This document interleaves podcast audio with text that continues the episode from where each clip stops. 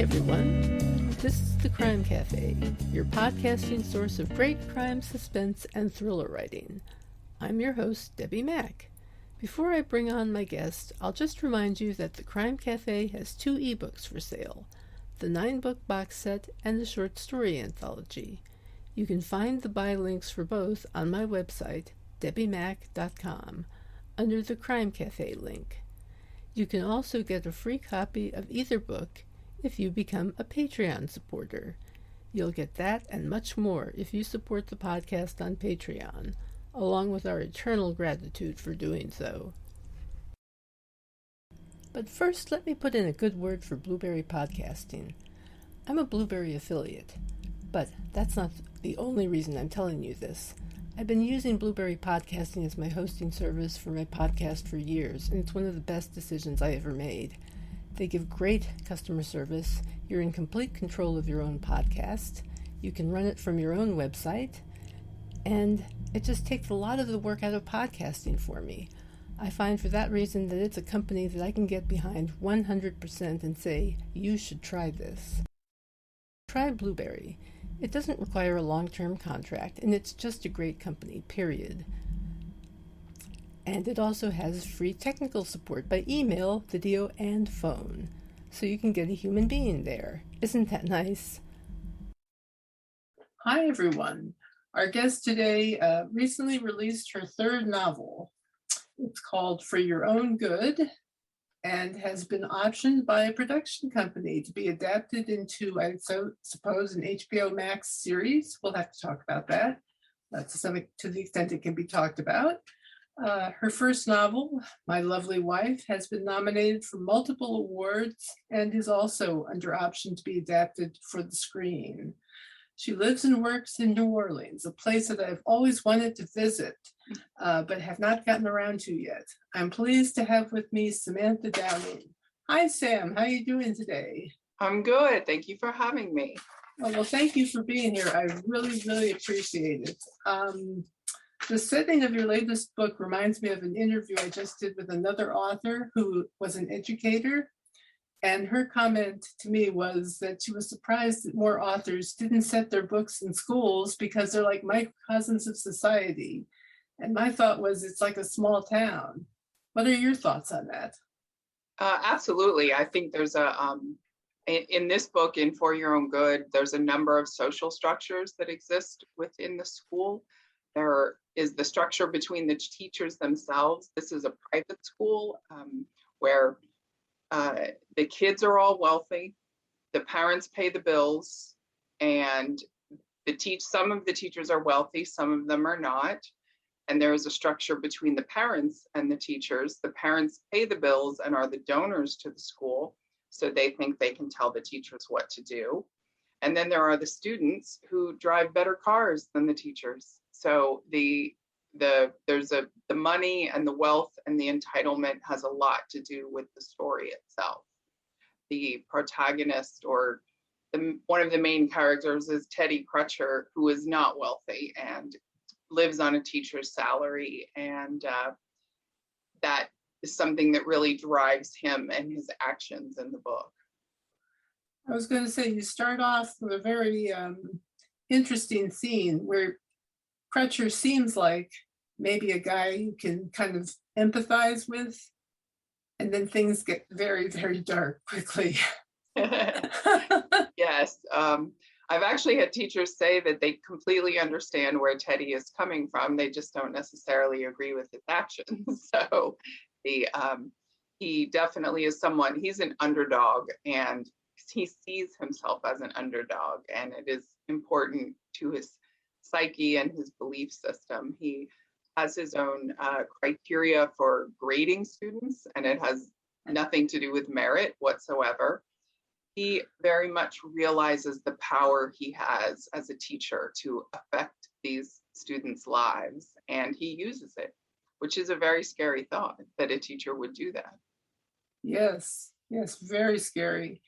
And I can't help but see parallels to things that go on today not not just in schools but in society yes uh, i think when people realize the power that they have and they use it, um, then you have to look at the type of person that's doing it. In this case, uh, Teddy is essentially a psychopath. So, um, and the thing about psychopaths is you don't know they are until they're arrested or they do something horrible.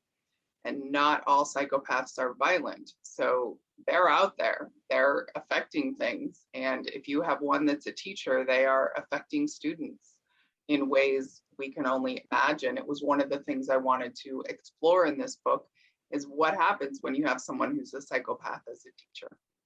Mm-hmm. Yeah, I mean, people in positions of authority over young people, well, they're they have so much power, and young people are relatively powerless.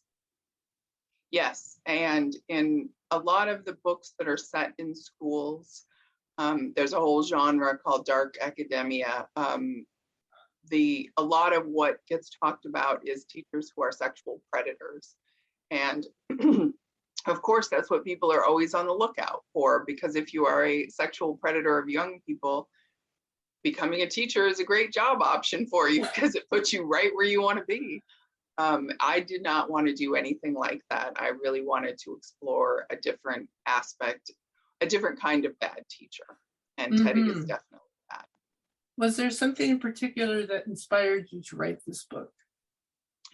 Um, not something in particular. Most of my books, what I try to do is put it in a setting that is familiar to people because I know the book is going to get crazy and get out, go out there with things that you probably have not seen before and hopefully have not experienced. So the setting is sort of grounds people. And a high school, we've all been through high school and possibly have kids in high school. So high school is a shared experience for everyone, regardless of whether it was a private school or not.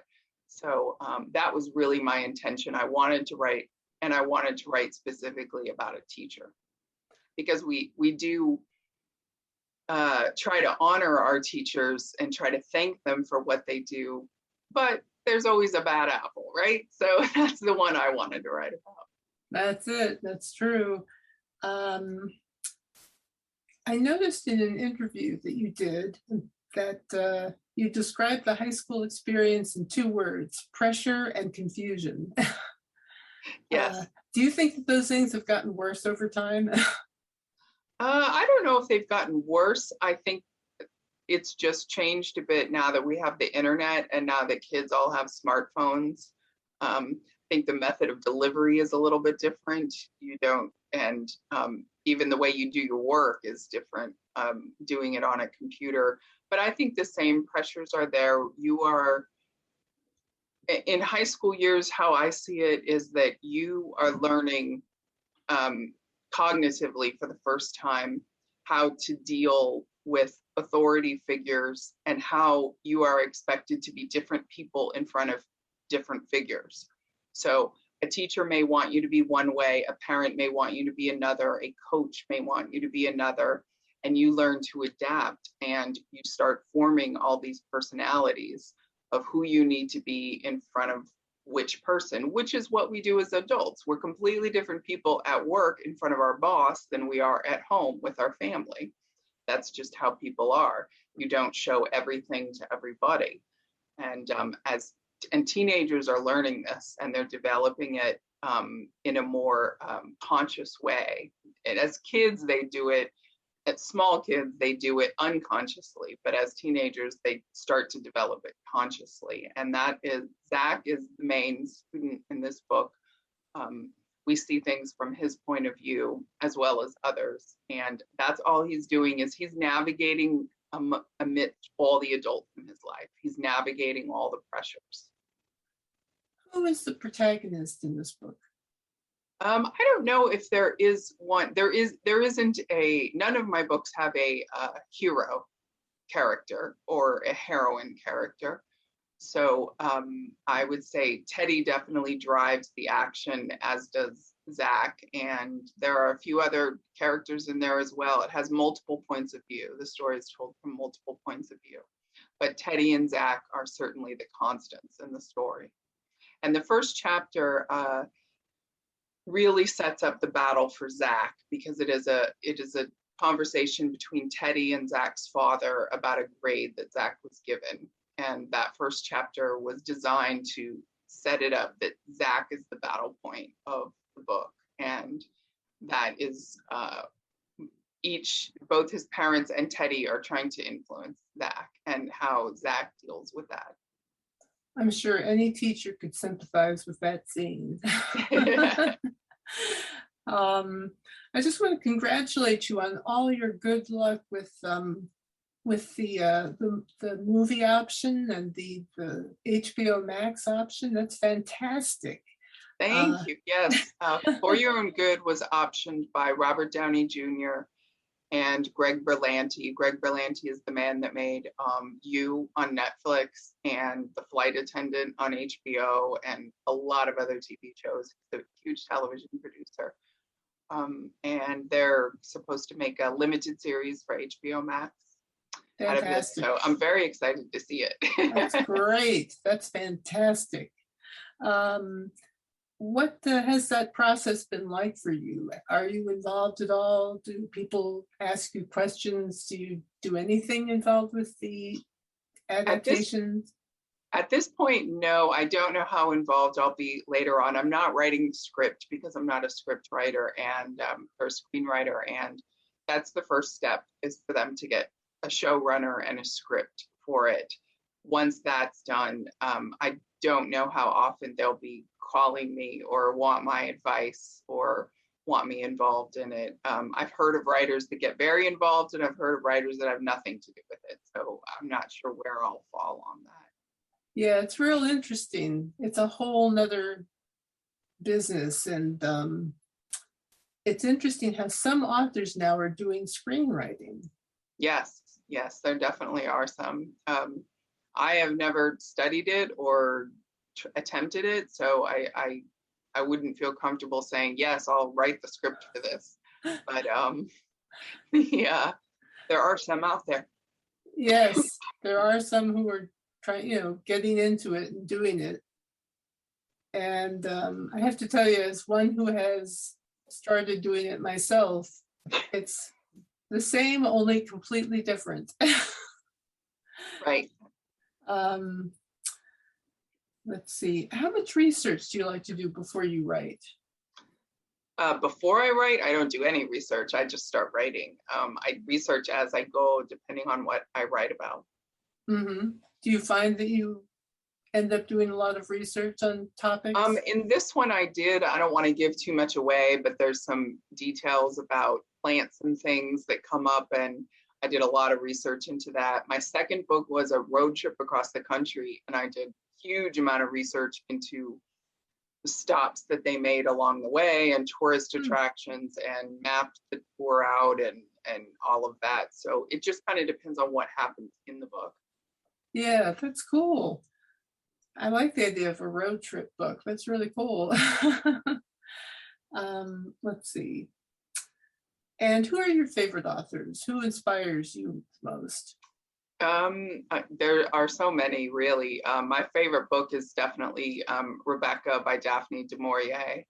And uh, that was one of the original, probably what they call domestic thrillers, which is what I write and um, I think everybody has a different definition of domestic thriller, but for me, the definition is uh, a thriller where none of the main characters are law enforcement. It's not a detective chasing a bad guy type of story. And there's more of a focus on relationships and um, uh, family or neighborhood type of a, a, a thriller. Um, and that's what I write. Gillian Flynn is the one that really developed that subgenre with Gone Girl. I think people, nobody knew people wanted to read that until that book exploded, and domestic thrillers have been around ever since Gone Girl came out. And there's no sign that people are not reading them anymore. People definitely want to read them. So there's a huge amount of female authors that are writing them, and probably the most amount of female thriller authors that existed. They've always existed in mystery, but not so much in thrillers. So now there's a huge amount. Uh, Paula Hawkins, Mary Kubica, Jessica Knoll, Caroline Kepnes. I mean, they're all fantastic. and I read them all. It's the genre I read the most of. Do you ever read some of the old domestic thrillers like uh, the noirish stuff? Uh, Dorothy Hughes. I haven't recently. No, I don't have a lot of time for it, unfortunately. I used to read a. I used to read a lot more genres than I do now. I just don't have the time. I still make a point of reading certain books that come out, whether they're literary thrillers or other genres of women's fiction. I don't. I never really read romance. I never really read too much science fiction. Um, so, but I used to read more more literary and more women's fiction than I get a chance to right now. I have a tendency to read a lot of different genres and a lot of different types of books. Are you like that? I used to be. Used yeah, to be. I just again, I just don't have the time because when you write in a genre, you have to know that genre inside and out. So you have to read what's out there. You have to know what's out there. And you have to know that you're not writing a book that's already been written. so, that's a good point. yeah, that, that, you don't, you're not having the exact same idea somebody else did, because it has certainly happened. And um, where I have an idea and then I read a synopsis of a book and it's basically the same idea. So I think you have to be careful Of course, you always do it your way. It's your voice. Right. It would never be exactly the same. Wouldn't be exactly the same, but it would be too close for comfort. So, what are you working on now? Uh, I'm working on my fourth book, another thriller. Can't say too much about it yet, but it's uh, I'm working on it. Excellent, very very good. And uh, is there anything else you'd like to tell us before we finish up? Uh, I don't think so. Just that um, I want to note that my books are um, they're a bit tongue in cheek and they're a bit satirical. There's a lot of dark humor in it. I don't write things that are bleak and depressing and that make you feel upset or that something's going to happen to your family. I don't read really read those kind of books and I don't and I definitely don't write them. I pref- much prefer dark humor. It's one of my favorite things to read or to watch. So, um, and also there is no, for anybody that doesn't like it, there is no graphic violence in any of my books. Um, it's all implied. So you don't have to worry about anything bloody or gory anywhere. Good, very good. I was going to say, do you describe your work as satirical thrillers or darkly humorous thrillers? Because that's kind of the way they struck what I yeah, was reading struck thrillers, me. thrillers with snark with snark. I like that. Thrillers with snark. Great sub subcategory, subgenre. All right. Well, um, I really appreciate your being here, like I said, and um, thanks so much for coming by to talk to us. Oh, thank you. Thank you for having me. It was my pleasure. And with that, I will just uh, say to everyone who's listening, just so you know, we are Patreon supported. And uh, if you enjoyed the podcast, I hope you'll consider becoming a patron. Among the perks are free copies of my Crime Cafe box set and anthology, short stories, and nine books in a box set. So, on that note, I will simply say thanks for listening, and I'll be back in two weeks with another author guest. In the meantime, take care and happy reading.